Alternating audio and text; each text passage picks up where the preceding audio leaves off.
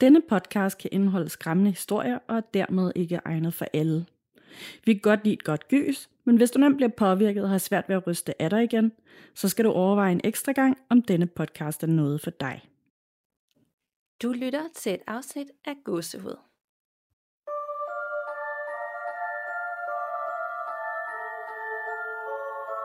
Hej Nana. Hej Danika. Og hej derude til alle jer, der lytter med, og velkommen til episode 127. Yes.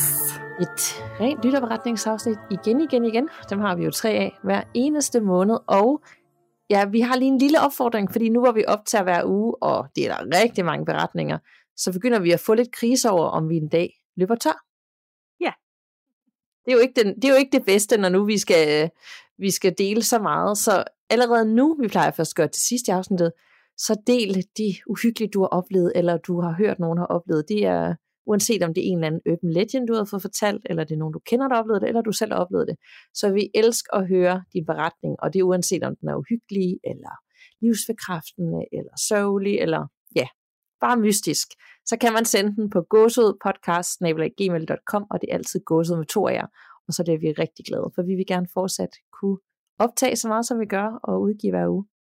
Nemlig, og altså, hvis øh, I har nogle problemer, I ikke synes, I staver fint nok, eller et eller andet, så er det fuldstændig ligegyldigt. Øhm, I skal bare skrive det ned og sende det til os. Vi skal nok finde ud af, hvad der står alligevel. Og I er også altid velkomne til at sende det til os på en lydfil, hvis I har det bedre med bare at tale ind i det. Det skal vi nok finde ud af. Ja. Og, øh, og jeg synes også, det kunne være meget sjovt, hvis... Øh, hvis egentlig der er nogen af jer, der går og, og har nogle fiktive historier, eller sådan, godt kunne tænke sig at prøve at skrive en lille gyser novelle eller et eller andet, så vil vi også smadret gerne høre det. Gud ja, har vi nogensinde haft det? Det tror jeg ikke, vi har, nej.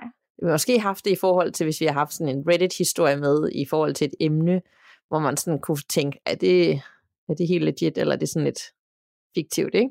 Men ellers, har vi faktisk, ellers så har vi nok, øh, så har vi måske ikke haft det. Og jeg er rigtig fan af, når folk selv indtaler deres forretning og fortæller det. Det har vi haft en gang før, og det var mega fedt. Så hvis nogen har mod på det, øh, de kan også være nogen, vi tidligere har haft, der har lyst til at ligesom selv lyst til at indtale den beretning, vi har oplæst tidligere, så må man altså gerne det, og så sende til os. Øh, det giver altså en helt anden dimension, end når vi læser op. Jeg synes altså også, det er meget fedt, altså at der kommer sådan lidt variation i det, at så taler vi lidt, og så kommer der en ny stemme ind en gang imellem. Det er meget rart med lidt afveksling. Det er det nemlig. Men nu igen, igen, igen er det heller ikke så lang siden, vi har talt sammen, men det kan jo være, der er sket noget. En mønt, der er rykket, eller et eller andet. Ja, nej, det er der faktisk ikke.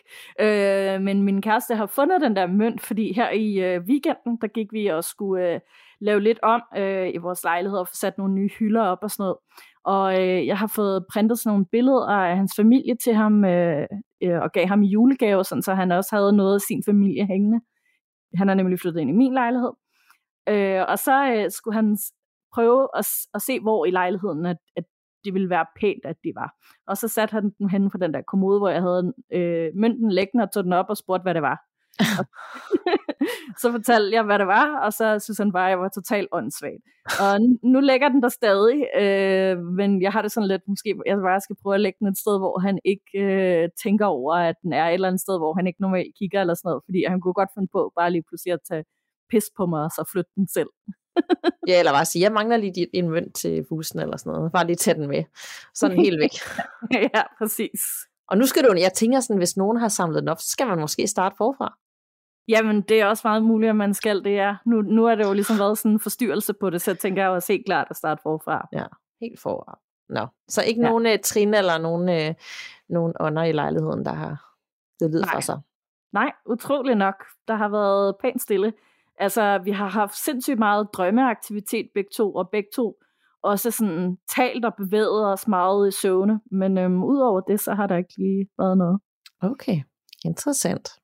Ja, hvad med dig? Der øh, jeg har jo ikke, jeg føler ikke, jeg har en, øh, en ånd i min lejlighed, der kommer sådan på besøg, men det, det, har, det har været en uge, hvor Frederik har været over et par dage, øh, og jeg ved altid, når han kommer, så, øh, så sker der et eller andet sådan universelt, ikke, ikke nødvendigvis åndeligt, men der sker bare altid et eller andet i mit liv, når han kommer ja. over. Og jeg har lært på forhånd, at hvis han kommer over, så kan jeg lige så godt bare have paraden ned, og, øh, og alt kan ske. -agtigt. Så det, ja, ja. det var jo som det altid var, når han kommer. Så, så er der et eller andet, der er sådan sol og stjerner, der stiller sig på en eller anden måde, og så sker der et eller andet, som ellers ikke sker. Ja. Øh, men ellers så har det bare været en, en uge. Altså, øh, nu har jeg ikke lige haft børn den her uge, og det er bare, jeg hader at sove alene i, en tom lejlighed. Altså, så det har ja. mere været sådan præget af mareridt, og jeg vågner tit op og har den her, selvom alt er låst af, at der står nogen i min lejlighed, og, øh, og vi mig det ondt. Åh oh, nej, hvor behageligt. Ja, og den er rigtig, rigtig slem, når jeg sover alene. Men det tænker jeg, mange måske genkender, der ikke er så gode til at, at sove alene, når man er vant til, at der altid er nogen. Ja, ja, ja. Altså, ja, jeg synes også, det er forfærdeligt, min kæreste har nattevagter en gang om ugen, og jeg kan aldrig falde i søvn. Mm-hmm. Når han det er vildt, hvor hurtigt man vender sig til. Altså, jeg jo, ellers vil jeg mene, at jeg er meget selvstændig, men lige når det kommer til søvn, så er jeg ja. simpelthen så tryghedssøgende. Altså, hvis der ligger en siden af mig, øh, ja. som, så får jeg bare tryghed i det, eller en, der var i samme lejlighed. Øh, men når man bare er helt alene i en, i, en, i en lejlighed, så kan jeg aldrig finde ro på den samme måde. Ej, det kunne være, at du skulle have en lille kat at putte med. Jeg har faktisk haft kat før, ja. Det er meget hyggeligt. Ja. Men så ja. det, det er også lige nogle begrænsninger, ikke, i forhold til, hvad man kan så og ikke kan. Men jeg elsker katte. Ja, det er så rigtigt. Ja. Nå, skal vi ikke, øh, vi har jo, øh, hvor mange har vi med? Fem lytterberetninger med i dag.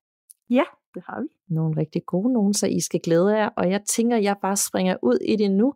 Jeg har en øh, lytterberetning med for S, og det er faktisk en opfølgning helt tilbage på afsnit 85, hvor vi øh, læste hendes forretning op for første gang, om spøgelsespigen i den røde kjole, hvis nu man gerne vil genlytte det afsnit først. Hej igen, uhyggepiger. Jeg beklager, at jeg lå jer hænge i min sidste forretning, men hele den sidste aften med manden fra mit farmors plejehjem var ret hård. I får dog slutningen her. Som I sikkert husker, havde jeg været på plejehjemmet og taget et sidste afsked med min farmor i kisten og havde fået en mad, mand med hjem uden at vide det. Et par gange havde jeg forsøgt at guide og hjælpe ham over på den anden side, men dog uden held. Nu var det dog bare blevet alt for meget. Hans tilstedeværelse fyldte nærmest hele lejligheden, og der var konstant en uro. Nå, men denne aften er min datter og hendes kæreste på besøg. Vi sidder i køkkenet, hvor døren ud til trappen er, og vi kunne høre ham stå og banke derude for at fange vores opmærksomhed. Jeg var færdig, og jeg havde så meget fået nok, så jeg ringer til min mester og spørger ham, hvad pokker jeg skal gøre, for jeg kan ikke selv få ham over på den anden side. Uden at tøve siger han, at han vil sende energi min vej, og jeg bare skal trække på den. Jeg gør mig klar og sætter mig på gulvet. Jeg har nemlig en anelse om, at jeg måske ikke kan holde mig op på min stol. Og da jeg er klar, sender min datter en sms til min mester, og 10 sekunder senere brager hans energi ind i mig. Jeg kan ikke rigtig forklare følelsen, men måske det føles som at stå under et vandfald. Jeg tuner mig ind på den her mand, og spørger ham, hvorfor han er her. Han fortæller, at han er ensom, han døde alene, og han har ingen, der venter på ham på den anden side. Jeg forsøger at forklare ham, at vi alle har mindst to, altså forældre, der venter, men han tror ikke på mig. Pludselig kan jeg mærke min farmor stå ved min side. Min farmor var en kær, omsorgsfuld kvinde, som rigtig mange elskede. Og hun rækker hånden ud til manden og siger, at hvis han tager hendes hånd, så skal hun nok hjælpe ham, og han kan være ganske tryg. Jeg kan mærke, at han er skeptisk, men efter lidt tid tager han dog hendes hånd. Han visker undskyld, inden han og min farmor forsvinder, og i det de er væk, kollapser jeg på gulvet og græder. Jeg har aldrig mærket sådan en ensomhed før, og det gør mig ondt. Men jeg græder også af taknemmelighed over min farmors hjælp. Min datter sætter sig på gulvet ved mig og nusser min ene arm til at okay igen. Og siden den aften har jeg intet mærket til ham. For nogle år siden var min søn og hans daværende kæreste på weekend for skolen. De ligger inde på værelset, men pludselig kommer de flyvende ud og råber nærmest i munden på hinanden. Mor, der har lige gået en pige med en rød kjole på gennem værelset. De er virkelig skræmte og helt hvide angst. Min søn er meget skeptisk over for alle former for hokus fokus, som han kalder det, men må sige, at jeg her var sikker på, at de havde set en lille pige. Jeg får sat den ned og spørger lidt ind til episoden. Gjorde hun noget? Sagde hun noget? Men nej, hun var bare gået igennem værelset. Og det kunne jeg jo egentlig ikke lige gøre så meget ved, men jeg beder den kalde på mig, hvis det sker igen. De tager tilbage til skolen, og der går et par dage. En aften efter jeg har været inde og sige godnat til min datter, skriger hun pludselig efter mig. Jeg løber derind og finder hende grædende i hendes seng, og hun får fremstammet, at der står en lille pige i en rød kjole på hendes værelse. Jeg var slet ikke i tvivl om, hun var der, for der var iskold, selvom varmen var tændt. Jeg trøster min datter og spørger samtidig den lille pige, hvad hun vil. Hun fortæller, at hun bare vil passe på min datter, fordi hun er ked af det tit, hvilket var rigtigt. Jeg taler med min datter om det, og vi bliver enige om, at den lille pige gerne må blive der for at passe på hende, men hun altså ikke skal gøre min datter bange. Min datter fortalte tit, at pigen var her, men hun var ikke længere bange for hende. En hurtig en til slut, for det blev lidt længere end forventet. For ganske nylig var jeg gået i seng, men jeg skulle selvfølgelig op og tømme blæren, ligesom jeg lå vist. Jeg går på toilettet, og bag døren står vaskemaskinen, og mellem døren og vaskemaskinen lå en af kattenes legebolde. Det er sådan en, der kan blinke. Jeg sidder der i min egen verden, og pludselig begynder den at blinke. Jeg trækker på smilebåndet, og da den stopper med at blinke, siger jeg højt, gør det igen, og den blinker. Grinende sidder jeg på toilettet og beder den seks gange, om den skal blinke, og den gør det hver eneste gang. Hele situationen var så komisk, at jeg var helt færdig. Til sidst siger jeg dog, tak søde pige, jeg er glad for, at du stadig er her, men nu skal jeg i seng, og bolden blinker ikke mere.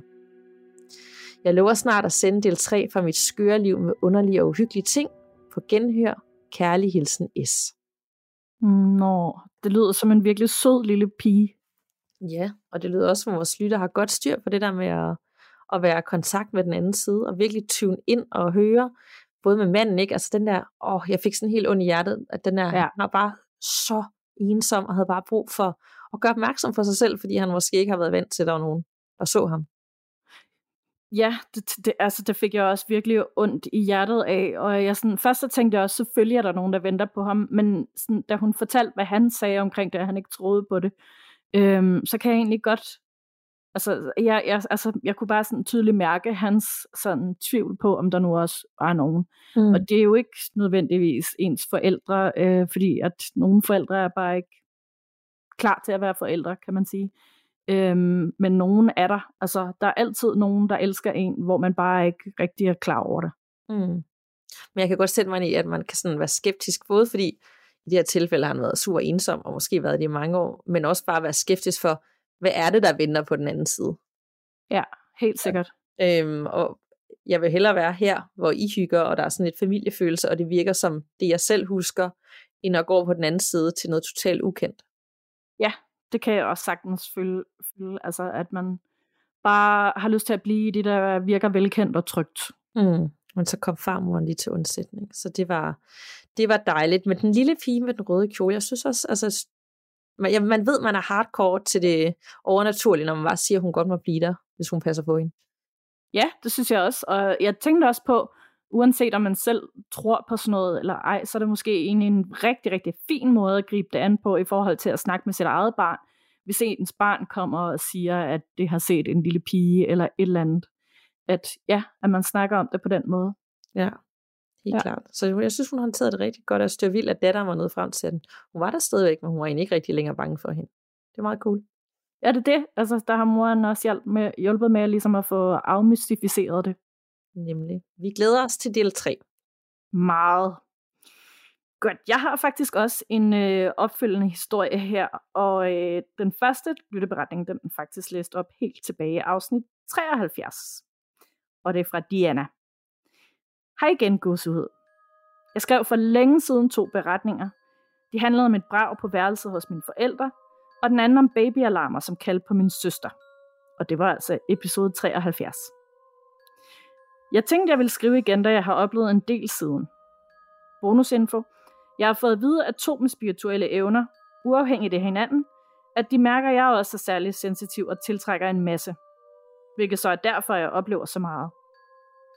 Jeg kunne rigtig godt tænke mig at lære mere inden for det spirituelle, men jeg ved ikke rigtig, hvordan jeg lige skal gribe det an. Nå, tilbage til mine beretninger. Den første historie handler om min fars afdøde kammerat. Min kæreste og jeg købte et nyt hus i marts 2021, som vi anvendte fuldstændig. Vi renoverer meget, da vi begge er håndværkere med stort H. Vi har en hvid chefer, som altid har, været, har kunne være alene hjemme. Men da vi flyttede, begyndte hun pludselig at åbne døre og vinduer, ved blandt andet at hoppe op på køkkenbordet og vippe håndtaget op, så hun kunne skubbe til vinduet. En dag blev vi ringet op af en VVS'er, som havde hjulpet lidt i huset, han havde nemlig set vores hund løbe rundt ud på en hovedvej helt alene. Men han havde kaldt hende til sig og kørt hende hjem igen. Straks kørte vi også hjem og fik styr på hende igen. Der gik flere måneder med at træne alene hjemmetræning med hende, men uden held. Hun brød ud om natten, om dagen, og kunne slet ikke finde ro, selv når vi var hos hende. Vi ringede til min svigermors veninde, som er klaverjant, og som vi altid har ude, når tingene begynder at blive uforklarlige. Hun sagde straks, at jeg havde slæbt en lille, lidt ældre syg mand med hjem. Og hun sagde også, at hun fik at vide, at hunden bestemt ikke kunne lide ham, hvilket var årsagen til, at hun brød ud og løb væk. Hun kendte ikke manden, men via et ret nøjagtigt signalement af ham, kunne jeg ret hurtigt genkende ham. Det var min fars kammerat. Han var meget syg til sidst, og han var taget med min far hjem, hvorfra jeg havde slæbt ham videre med hjem til mig, efter at jeg havde besøgt mine forældre. Hvad årsagen var til, at han tog med mig hjem, ved vi ikke. Men klaverianten mener, at det er, fordi jeg er så let påvirkelig og nemt at hægte sig på. Fordi jeg glemmer at lukke ned for mig selv. Hun siger, at jeg er som en åben bog. Mærkeligt nok kunne vores hund fra den dag af være alene hjemme igen. Helt uden nogen problemer. For eller fakta? Jeg er i hvert fald overbevist. Beretning nummer to handler om en sur alkoholiker. Tilbage i vores første hus, måske i sommeren 2020, begyndte alting igen at gå skævt. Vi sov dårligt. Al elektronikken drillede.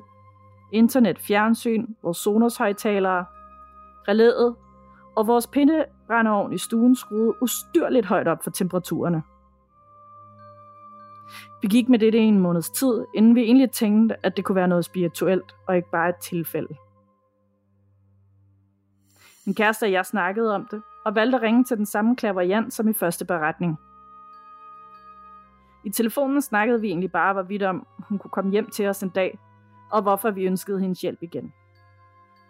Vi skulle til at afslutte samtalen, da hun pludselig spørger mig, øh, lige inden vi lægger på, så bliver jeg nødt til at spørge, om I har været på værtshus for nylig. Min kæreste svarer med det samme nej, og jeg tænker kort og svarer, øh, nej, ikke været på værtshus, men jeg har arbejdet som bygningsmaler på et, hvor vi skulle restaurere det og shine det lidt op. Bingo, siger hun så. Hun havde en helt klar fornemmelse af noget med et værtshus. Et par dage efter kommer klaverianten hjem til os, og hun begynder sin session. Hendes fornemmelser i telefonen var helt tydelige. Der stank af alkohol, og stemningen var dårlig. En gammel mand, som var død af mange års indtagelse af alt for meget alkohol, havde hængt ud på sit stamværshus, og han havde hægtet sig på mig, da jeg havde været nede og arbejde der. Han var sur, fordi han ikke kunne få sin alkohol mere, og derfor måtte vi heller ikke have det godt.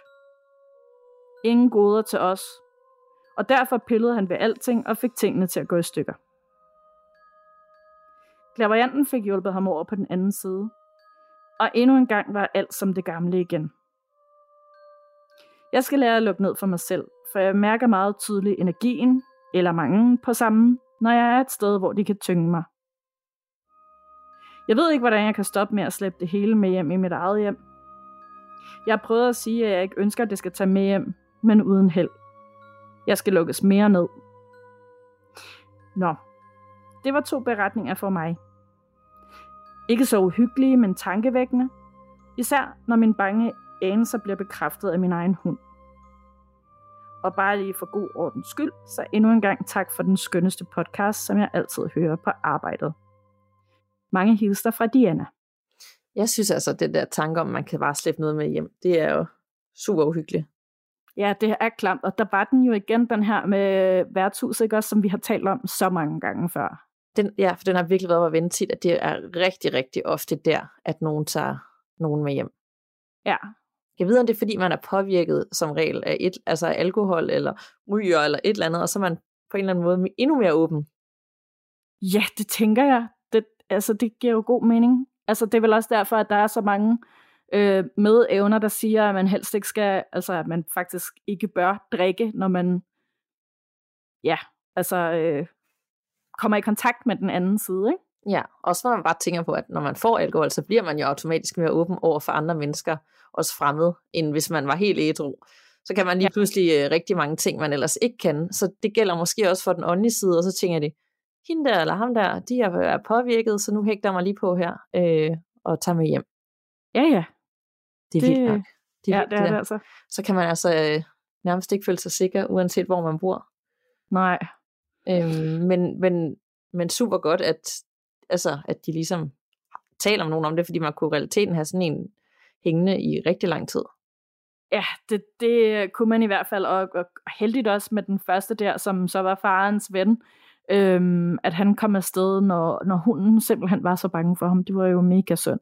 Ja, nu har vi egentlig haft to beretninger, hvor det handler om at tage nogen med hjem fra noget andet. Ja.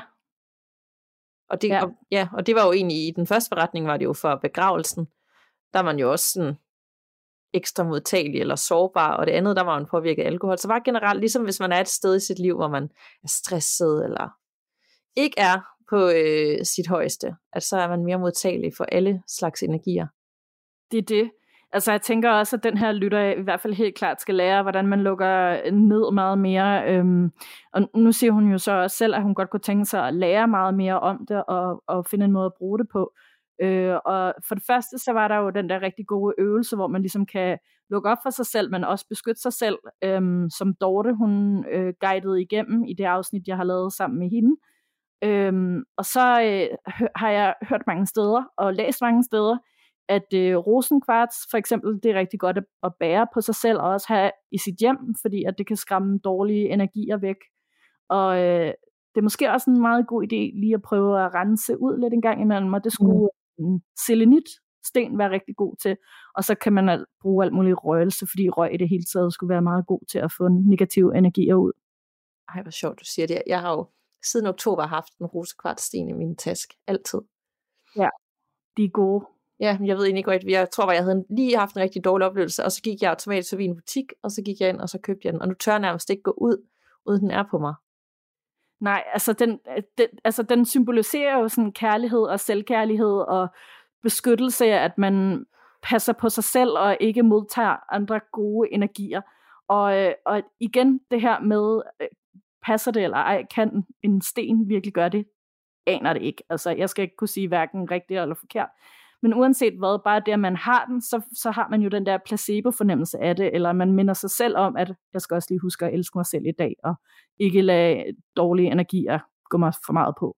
Ja, lige præcis. Og, og når man så har haft den på sig nogle måneder, så er man også sådan, hvis jeg glemmer den, så går alt galt. Så jeg sådan virkelig, du skal huske, du skal huske at have de, de sten med øh, i din taske, eller hvor du nu skal hen, for du ved aldrig, hvad du møder på din vej.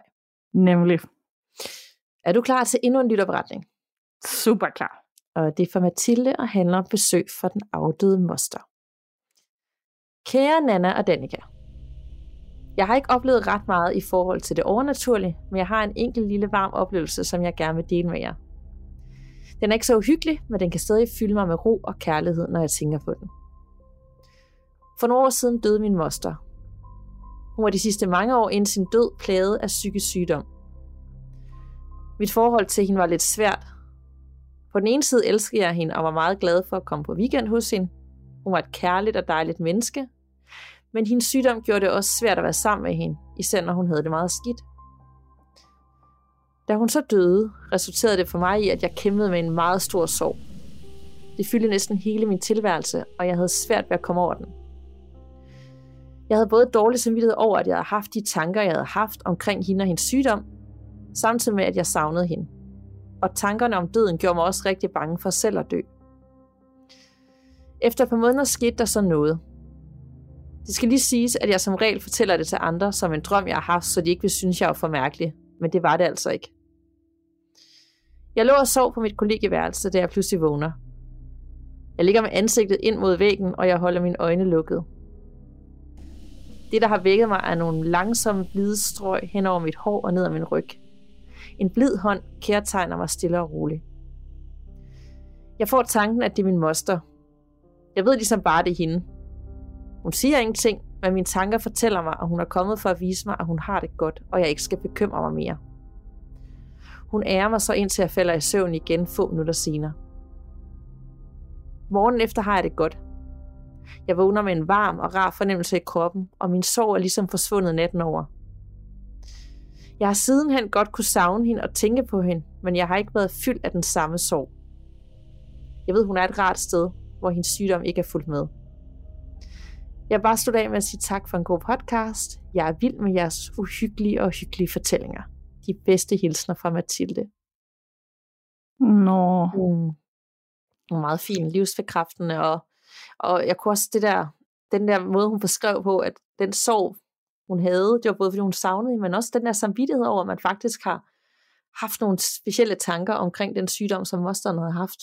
Mm, ja, altså det er sådan virkelig et symbol på kærlighedens dilemma, ikke? Altså det der med en, en egentlig ubetinget kærlighed, men at, at man også er nødt til at anerkende, at det kan være rigtig, rigtig svært, og især når man er pårørende til nogen, der kæmper med en masse dæmoner.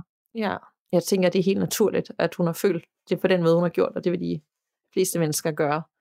Øhm, og samtidig kan jeg også sætte mig ind i den der tankerne om død, og man får sådan en dødsang selv, når nogen tæt på en dør. Ja, helt klart. Helt klart. Det er det, altså, og det, ja, det er så skørt, ikke? Altså, min, min, min farfar, han, øh, han døde 10 år efter min farmor døde, og vi troede rent faktisk, at han ville dø sådan tæt efter, fordi at de var mega forelskede i hinanden lige til den dag, min farmor døde, så vi var ret sikre på, at han nok ville følge hurtigt efter. Men det gjorde han ikke. Øh, han holdt 10 år længere. Det var til gengæld 10 forfærdelige år for ham, fordi at han var ensom, og han var ked af det, og han blev bare vred og fik det dårligere og dårligere. Øhm, og det blev rigtig svært at være sammen med ham for os andre i familien også til sidst, fordi han netop bare var så gal. Øhm, så på en måde var det også, altså selvom det var en stor sorg, da han døde, så var det på en måde også lidt en lettelse, at nu fik han endelig fred. Mm. Jeg kan godt sætte mig ind i det. Altså den der følelse, jeg tit, det er også da jeg stadig ikke var sammen med min eksmand, der tænkte jeg tit, selvom det var så langt ud i fremtiden, jeg håber, jeg dør først. Ja. Altså jeg håber ikke, jeg skal være den, der sidder i, i 10 år, og øh, altså man kan jo godt leve videre for sine børn og sådan noget, men jeg tror bare, i nogle tilfælde, hvis man har været så tæt, som det lyder som med din farmor og farfar, mm. at, at så, så kan man næsten ikke undgå, at det ikke præger hele ens verden og øh, energi, og hvordan ja, man anskuer det hele, og man har lyst til at sige, jeg vil også med på samme tid. Og sådan er virkeligheden bare ikke, at man dør præcis samme nat. Nej, det er den i hvert fald meget sjældent. Altså, det sker jo relativt ofte også, at, at de dør meget kort inden, altså med meget kort mellemrum mellem hinanden, sådan nogle øh, ægtepar, der har været sammen så længe. Ikke? Øh, men det, altså, det må virkelig være tortur, når man har været sammen i så mange år. Og, altså, min far og farfar har været sammen i over 50 år, næsten 55. Mm. Ikke? Så øh, det er jo hele ens verden, der bare bliver vendt fuldstændig op og ned. Man dør jo faktisk af hjertesorg. Ja, præcis. Det er vildt nok. Ja, det er så. Efter, uh, sådan noget, når jeg tænker på sådan noget, så får jeg det næsten lyst til at græde, fordi det er sådan, og der skal man virkelig bare leve fra dag til dag og i nuet, ikke fordi at livet er her nu, ikke? men hvis jeg tænker frem, bare generelt det der med, at det ikke er for evigt, og man skal miste folk og forældre og ægtefæller og partner og whatever, altså det er da forfærdeligt tank, at det, det er, er så kort. så rædselsfuldt. Jeg har lidt af angst i mange år i forhold til, at min far lige pludselig skulle dø. Øhm, og, og det blev så slemt på et tidspunkt, at vi var nødt til at aftale, at vi ringede sammen hver dag, så jeg var sikker på, at han var i live, fordi at, at den angst fyldte så meget. Så ja, jeg kan virkelig godt mm. relatere til andre, der også har den der kæmpe dødsangst. Og også, ja, det kan jeg også, men samtidig så er det også bare, tænker jeg, et, et tegn på, at man har så mange følelser og kærlighed i kroppen, at man holder af folk. Altså det er ikke altid noget dårligt. Man kan selvfølgelig, når man føler det, føles det jo forfærdeligt, men det er jo faktisk fordi, man holder af folk, som betyder alverden for en, og det er det, man lever for. Lige præcis. Det er jo det. Det er jo angsten for at miste noget, der betyder så forfærdeligt meget for en, ikke? Sådan har jeg det også med mine børn, du ved. Jeg tænker jo hver dag, ser jeg jo ulykker, og når de ikke er hos mig, og de skal, jeg ved, de skal cykle, og det er ikke mig, der cykler med den og sådan noget, og så ser jeg, altså jeg, skal slet, jeg skal slet ikke tænke det, er fordi Nej. så begynder min hjerne at køre sådan, fuck, altså det er mig, der skal, du ved. Så det er også derfor, det er altid nemmest, når de er her, for så føler jeg sådan, så ved jeg, hvad du, ved, der skal ske. Det er mig, der følger den derhen. Der, det, ja. det er en anden følelse. Den der kontrolfølelse af, når du ikke har kontrol over det, det har du jo ikke. Det er jo Nej. mennesker, der også skal ud i verden. Den er forfærdelig nogle gange. Ja, det kan, jeg, altså, det kan jeg sagtens forstå. Jo ældre man bliver, jo mere forstår man, hvorfor ens forældre var så strikse og nervøse og irriterende, mm. dengang man selv var ung og øh, udødelig og troede, at øh, man kunne slippe væk med alting med livet godt i behold. Ikke? Så, ja. ja. Det er lige pludselig meget tungt og trist. Ja. God energi også, ikke? Altså, der er også, der er også gode ting. Øh. Nemlig, ja, det er der. Det kan være, at vi skal springe videre til ja. min næste beretning her. Den, øh, den er ikke så sørgelig. Den er heldigvis bare knalduhyggelig, synes jeg i hvert fald. Godt. Ja. Den kommer fra Maja, som skriver, Hej gåsehud. Her endnu en beretning fra mig. Denne gang om min creepy efterskole. Jeg skrev til jer sidst om spøgelset Laurits, der boede hjemme med mine bedsteforældre, og det blev læst op i episode 105. Jeg gik på efterskolen Musik og Sang Efterskole i uge. Forkortet til MUSA, MU for musik og SA for sang. Jeg har en del beretninger fra mentorer på efterskolen, og vi deler historier med hinanden, så det er ikke alle sammen noget, jeg selv har oplevet. Jeg starter bare fra en ende af. Drenge og piger boede på hver deres afdeling. Drengegangen var på stueetagen, og ovenover var pigegangen. Der var flere af os piger, der klokken 3 om natten hørte lyden af stiletter, som gik ned ad pigegangen. Flere af os åbnede døren for at tjekke, hvor lyden kom fra. Og som I nok kan regne ud, var der ikke nogen, der gik på gangen. Os piger hilste så godt på hinanden, når vi stak hovederne ud for at tjekke, hvem det dog var, der gik med stiletter midt om natten. Det gjorde det hele lidt mere creepy, for det bekræftede jo, at vi var flere på gangen, der hørte disse fodtrin. Vi havde kameraer på vores gang, så er til spurgte vi lærerne, om de ville tjekke optagelserne for, at man kunne se noget. Men det kunne man desværre aldrig. Nogle af drengene kom og så spurgte os piger, hvem det var, der lavede natterand om natten, for de kunne høre, at vi trampede rundt og larmede helt vildt. Og så måtte vi jo fortælle, at ingen havde lavet natterand. Og det bekræftede lærerne også ved at tjekke kameraerne. Lærerværelset, rektors kontor og sygeværelserne lå i en separat bygning, hvor man kunne se skyggen af en person, der passerede vinduerne om aftenen. Selvom man udmærket godt vidste, at der ingen var i bygningen. Og det værste ved at være syg, det var ikke at være syg i sig selv. Shit. Oh. Øh, der kommer lige noget Hello Fresh, tror jeg. Så har der okay. jeg fik et kæmpe chok. Også mig. Lærerværelset, rektors kontor og sygeværelserne lå i en separat bygning, hvor man kunne se skyggen af en person, der passerede vinduerne om aftenen, selvom man udmærket godt vidste, at der ingen var i bygningen. Og det værste ved at være syg var ikke at være syg i sig selv, men rent faktisk at være inde i et af værelserne. Lærerne lå os ikke ligge på vores værelse, når vi var syge. Men i værelset ved siden af lærerværelset, så de kunne tjekke op på os. Vi havde ikke nogen mobil med, og vi fik kun besøg, hvis en lærer kom ind, eller hvis der var en fra kontaktgruppen, der kom med mad til os. Så man lå mutters alene i et halvt dystert værelse. Og spoiler alert, stemningen var tryggende derinde. Som om man blev overvældet af sorg og fik et tungt tæppe over sig.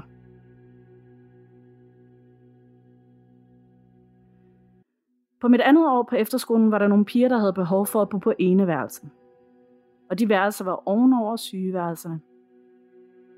En af mine tætte veninder boede derovre, og hun kom med nogle creepy fortællinger engang imellem. For eksempel at det tit lød som om, at nogen kom op ad trappen og gik rundt ude på gangene om natten. Hun kunne også se en skygge gå forbi, når hun kiggede under døren. Hun snakkede med de andre piger dagen efter for at høre, hvem det var, som skulle tisse så meget om natten. Men der var ingen, der havde været ude på gangen den nat. Disse to episoder er fra mit første år på efterskolen. Der var et lokale, hvor vi havde billedkunst, så det blev døbt kunstlokalet. Eller bare kunst. Der var altid iskoldt i det lokale. Lige meget om det var sommer, og der var 30 grader udenfor, så var der altid koldt i kunst. Lærerne undskyldte med, at skolens lokaler var gamle, og derfor ikke særlig godt isoleret. Desuden var det altid som om, man blev holdt øje med, når man var i det lokale. Når man gik i 8., 9. og 10. klasse, så vil man jo gerne vise, hvor sej man er, og at man ikke er bange for noget. Så hvad er bedre end at lege mørke gennem? Så vi fik lov til at mørklægge næsten hele skolen og rende rundt og gemte os for hinanden. Og ikke mindst skræmte hinanden fra bid og sans. Nogle veninder og jeg gemte os en gang inde i kunst, der var en lille forhøjet repo i den ene ende af lokalet, som førte ind til et gammelt rum fyldt med vinduer og spejle. Så her tænkte vi, at vi ville gemme os, for at kunne skræmme ham, der skulle finde os med spejlene, ligesom man gør på film. Så vi lagde os i skjul og ventede spændt på, at der var nogen, der ville komme. Vi hørte døren til kunst åbne sig, og hørte nogle skridt komme tættere på døren ind til lokalet. Vi var helt spændt, og kunne ikke vente med at springe frem og skræmme finderen. Men pludselig stoppede skridtene, så vi kom frem fra vores skjulesteder bag spejlene og kiggede rundt på hinanden, for vi forstod ingenting. Vi sagde ikke noget, for måske prøvede de andre at narre os frem, så de kunne skræmme os. Pludselig blev stillheden brudt. Det lød som nogle tunge skridt, der kom løbende hen over gulvet. Men fra den anden ende af lokalet, og det løb lige imod os. Vi kunne intet se, men vi var sikre på, at nogen var efter os, så vi løb skrigende ud af lokalet. Vi løb gennem kunst og ned i opholdsstuen, hvor der var lys tændt, og først der stoppede vi. Vi fandt ud af, at der ikke var nogen fra skolen, der havde gemt sig derop, men vi var 100% sikre på, at nogen jagede os ud af det lokale. Vi var ikke ønskede derinde. Jeg tror aldrig være i det lokale igen efter den oplevelse. I hvert fald ikke efter, at det var blevet mørkt. Der var selvfølgelig nogle andre, der stadig gemte sig derop, for det hele var jo bare i vores fantasi, og vi havde gejlet hinanden op. Som sagt tog jeg aldrig selv derop igen, når det var mørkt, så det her er en historie, jeg har fået fra en veninde. Hende og nogle andre fra klassen var gået op i det samme lokale for at gemme sig. De havde dog ikke lukket døren ind til lokalet, for så kunne de holde øje med, hvornår nogen ville komme og finde dem. De sad i mørket og viskede til hinanden, for de skulle jo ikke afsløre, hvor de var, hvis nogen gik forbi lokalet ude på gangen. Pludselig er der en, der hører nogen trin. Shh, jeg hørte noget, sagde han. Alle var stille. Der kom ikke nogen lyd, og de drillede ham med, at han havde paranoia. De begyndte at snakke igen, og så sagde den samme stemme, Ej, nu er der altså, nu er der altså nogen her igen.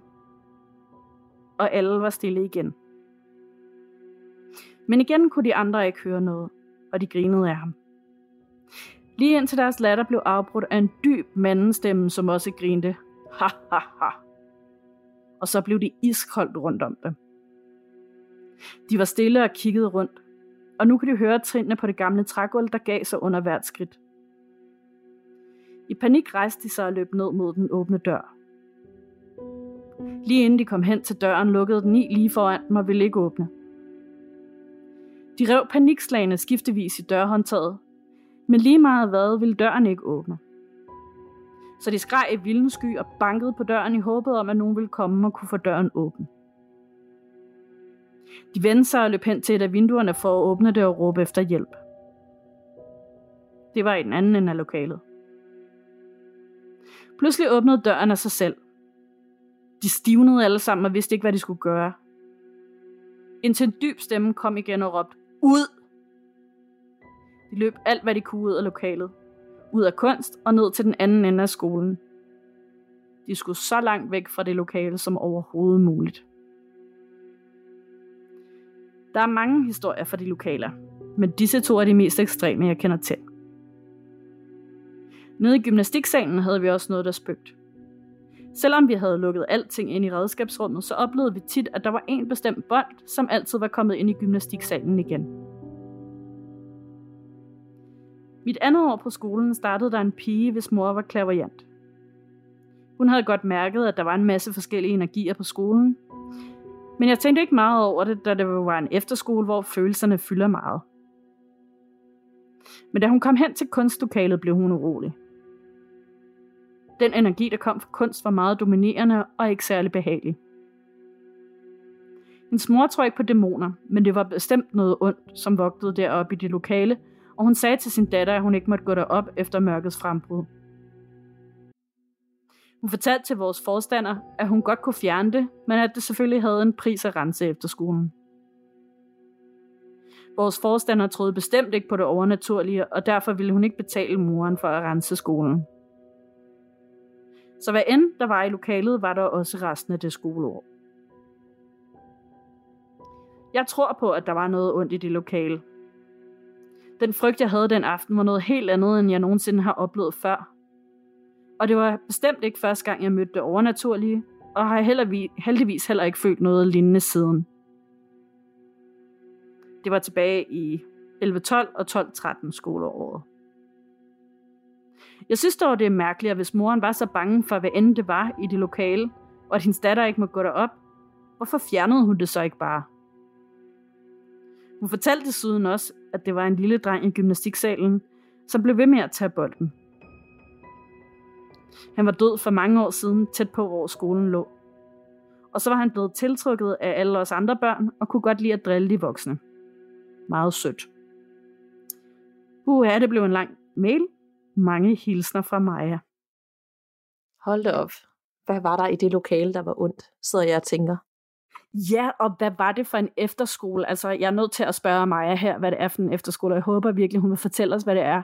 Fordi jeg tænker næsten, altså, mm, at det, det, det, det, altså du ved, den der følelse, hun beskriver, når man er i de der syge værelser der, at man får af sådan en sorg og tristhed. Kan jeg vide, om det har været sådan en sanitarie eller et eller andet før i tiden? Nå ja, det giver god mening. Og, og så det der i kunstlokalet er måske ikke noget altså ondt, men sådan bare en forpint sjæl, eller en, der er blevet mishandlet, eller et eller andet, der bare sådan, gå ud, væk, I skal ikke være her. Sådan ser alle som fjender. Ja, lige præcis. Sådan en, der i hvert fald heller ikke kan lide børn. Men jeg kan ikke forstå, at, der er, at, at ånden ikke kan sendes over på den anden side. Mm, altså, det kan den vel godt. Men jeg, altså, moren sagde jo bare, at, at det ville koste. Altså, ja. at hun ville have penge for at gøre det. Ja. Ja, ja det er så, hvem skulle også lige booke det og betale det, når det er en skole? Ja, det er, lidt, det er lidt det, og når man så ikke altså, tror på det, så kan det jo også være sådan, at ja, og det vil du have penge for, ja, det kan du godt glemme alt om. Men alligevel, hvis jeg var mor, jeg var klavian, og jeg var mor til min, og min datter gik der, og ikke måtte gå derind, så tror jeg bare, jeg havde gjort det. Altså noget kan man også gøre, det ved jeg ikke. Bare altså, for ligesom kan... også at hjælpe den ånd, og ikke kun tjene penge. Ja, og de andre børn og sådan noget. Ja, jeg, altså jeg ved det heller ikke. Ja. øhm, ja, altså jeg har hørt sådan tit folk i det spirituelle miljø sige, at sådan, der skal ske en eller anden form for energiudveksling, og det behøver ikke nødvendigvis at være penge, men altså så, hvis jeg, hvis jeg gør noget for dig, renser dit hus, så skal du også gøre noget for mig, et eller andet. Mm. Øhm, og det, den, altså, filosofi gør også god mening, og selvfølgelig skal man ikke bare gøre alt gratis, bare fordi man har de der evner der, og det er svært at og uhåndgribeligt for, for andre mennesker, men, men, men ja, hvis det var så farligt, så er det også lidt sjovt, at hun ikke beskytter sin datter. Men det kan være, hun selvfølgelig bare stoler på, at datteren holder sig derfra, når hun mm. siger, at hun ikke må gå derhen. Ja. Vi skal i hvert fald finde ud af, hvad det er for en skole, om det er en, vi har omtalt før, eller andre, der har gået der, eller hvordan og hvorledes. Det var ikke en efterskole? Jo, det var en, en efterskole, efterskole, sådan okay. en øh, musik- og sang efterskole. Okay. Nu er jeg og det lød meget fed, altså øh, bare det der med, at de fik lov til at lege mørkelej. Jeg elskede det, da jeg var sådan, ja, en, faktisk helt op i 20'erne, øh, der arbejdede jeg på sådan en provinsdiskotek nede i Køge, der hed Ritz, og der øh, lavede vi også nogle gange mørkelej på øh, hele diskoteket, når der var blevet lukket om morgenen. Ja. Det var fandme sjovt, ja. Det lyder virkelig sjovt. Ja. Sikke noget. Det skal vi finde ud af, hvad Hvad ja. er det for et sted? Det må vi. Fedt. Er du klar til den aller sidste, vi har med her i dag? Det kan du tro. Og det er fra Anonym og handler om et hus med pludselig åbne døre. Hej godset. Jeg er vild med jeres podcast, som jeg lige er kommet i gang med. Jeg er lige blevet færdig med episode 6. Jeg vil rigtig gerne dele min egen beretning. Nok mest uforklarlig og uhyggelig historie fra da jeg var omkring 9 år, og jeg er 19 år nu. Jeg var meget alene hjemme den gang, og dengang gang var jeg også alene hjemme. Det hele startede faktisk med, at jeg havde sovet hjemme med min kusine.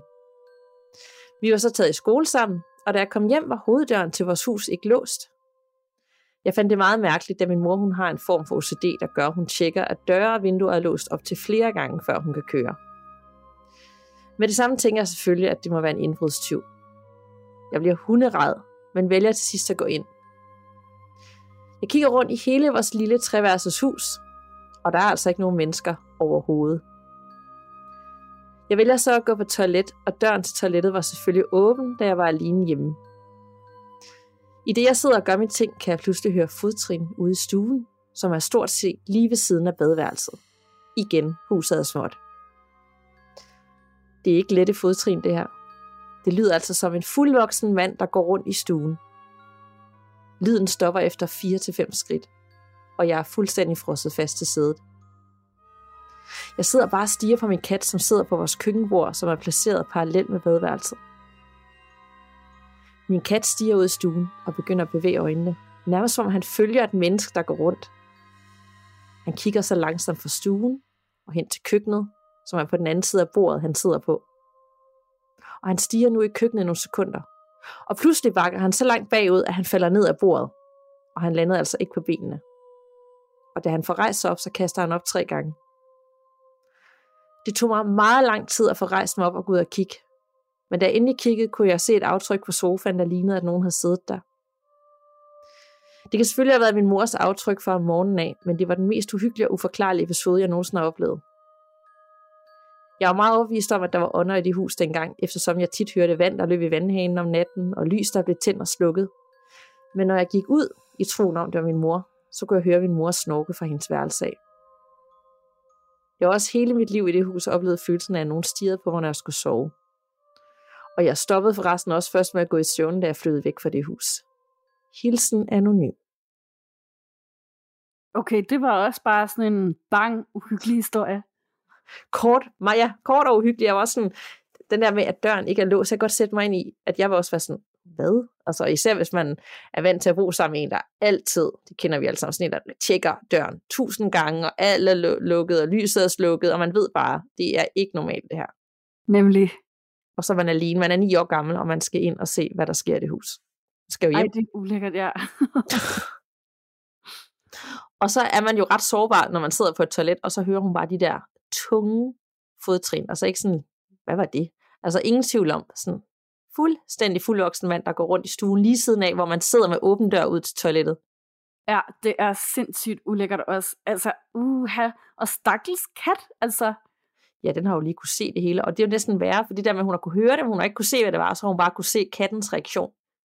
Ja, det er det, og det der med, at den sådan rykker sig tilbage, falder ned af bordet, og ikke var klar over, at den var falde ned af bordet, så den ikke lander på fødderne, og så kaster op tre gange, det er ja. godt nok vildt.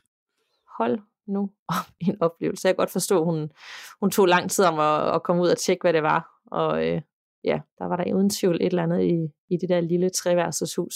Så ikke en at slutte af på. Jeg føler lige, at vi skal sende øh, en masse god energi til vores lyttere, til hinanden, lys, øh, positive tanker, og ja, ja det, det var sådan lidt en god blanding af uhygge, men også nogle sørgelige nogle. Altså, jeg var næsten ved at græde, da vi snakkede om alt det der med at miste og sådan noget.